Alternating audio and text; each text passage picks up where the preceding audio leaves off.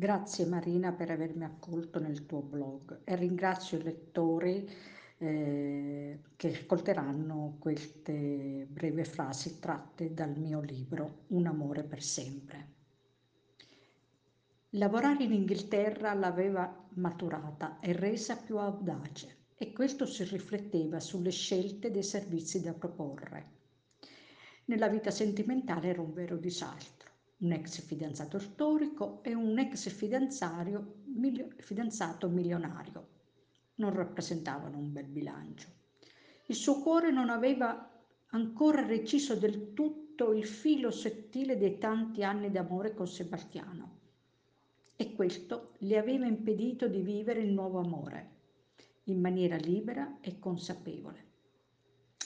Perché le donne hanno sempre tanti dubbi e si abbandonano alle masturbazioni mentali mandando in frantumi sentimenti?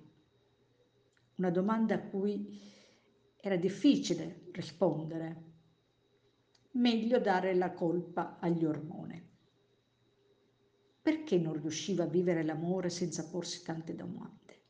Ma siamo fatte così, dolcemente complicate avrei voluto solo essere dolce.